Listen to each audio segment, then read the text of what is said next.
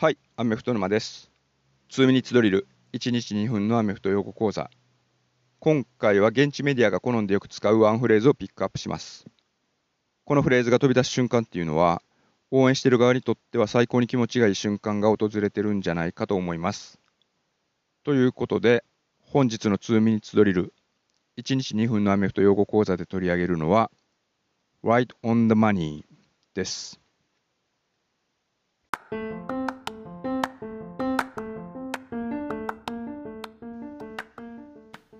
このポッドキャストではこれまで28個いろんなアメフト用語を取り上げてきてます。2ミニッツドリルと言いながらこれまでは2分以内で用語の説明が収まったことなかったんですけど今回取り上げるこのフレーズは意味も使い方もとてもシンプルなので2分以内ですっきりまとまりそうです。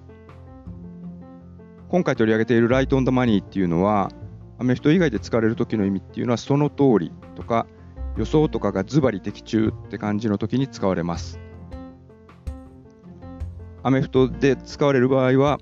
ドンピシャのタイミングでパスが通った時が一番の使いどころになります。例えばこの週末に行われたプレシーズンマッチで、今シーズン 49ers の先発 QB を務めるトレイ・ランスから、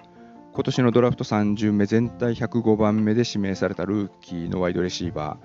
ー、ダニー・グレイにヒットした76ヤードのタッチダウンパスとか、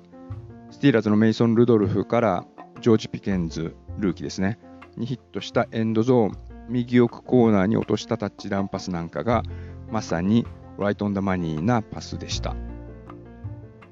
ディフェンダーとディフェンダーの間の狭いところタイトウィンドウにまさにそこしかないというような感じで投げ込まれたパスが決まった時とかワイドレシーバーが相手ディフェンダーを振り切って加速しながら走り込んでいったところに落としたリードボールなんかが通った時。パス以外のシチュエーションだとキッキングでエンドゾーンに入るか入らないかといったところにピタッと落としたパントが決まった時なんかに実況が right on the money と絶叫したり公式ツイッターで right on the money みたいな表現を使ってくると思います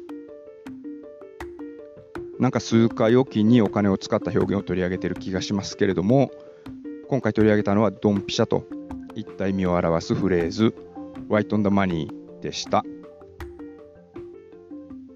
以上、アメフト沼の2ミニッツドリル、1日2分のアメフト用語講座。平日毎日配信継続中です。もしこれまでに何度か聞いていただいて、次回も聞いてみようかなと思っていただけたなら、この機会にお聞きのポッドキャストプラットフォームでの登録や評価などよろしくお願いします。またこのポッドキャストの他に、アメフト沼、日本で希少なアメフト系ポッドキャストというコンテンツも配信中です。そちらでは一つのテーマを深く掘り下げた話をしてますので、そちらもぜひお聞きください。では。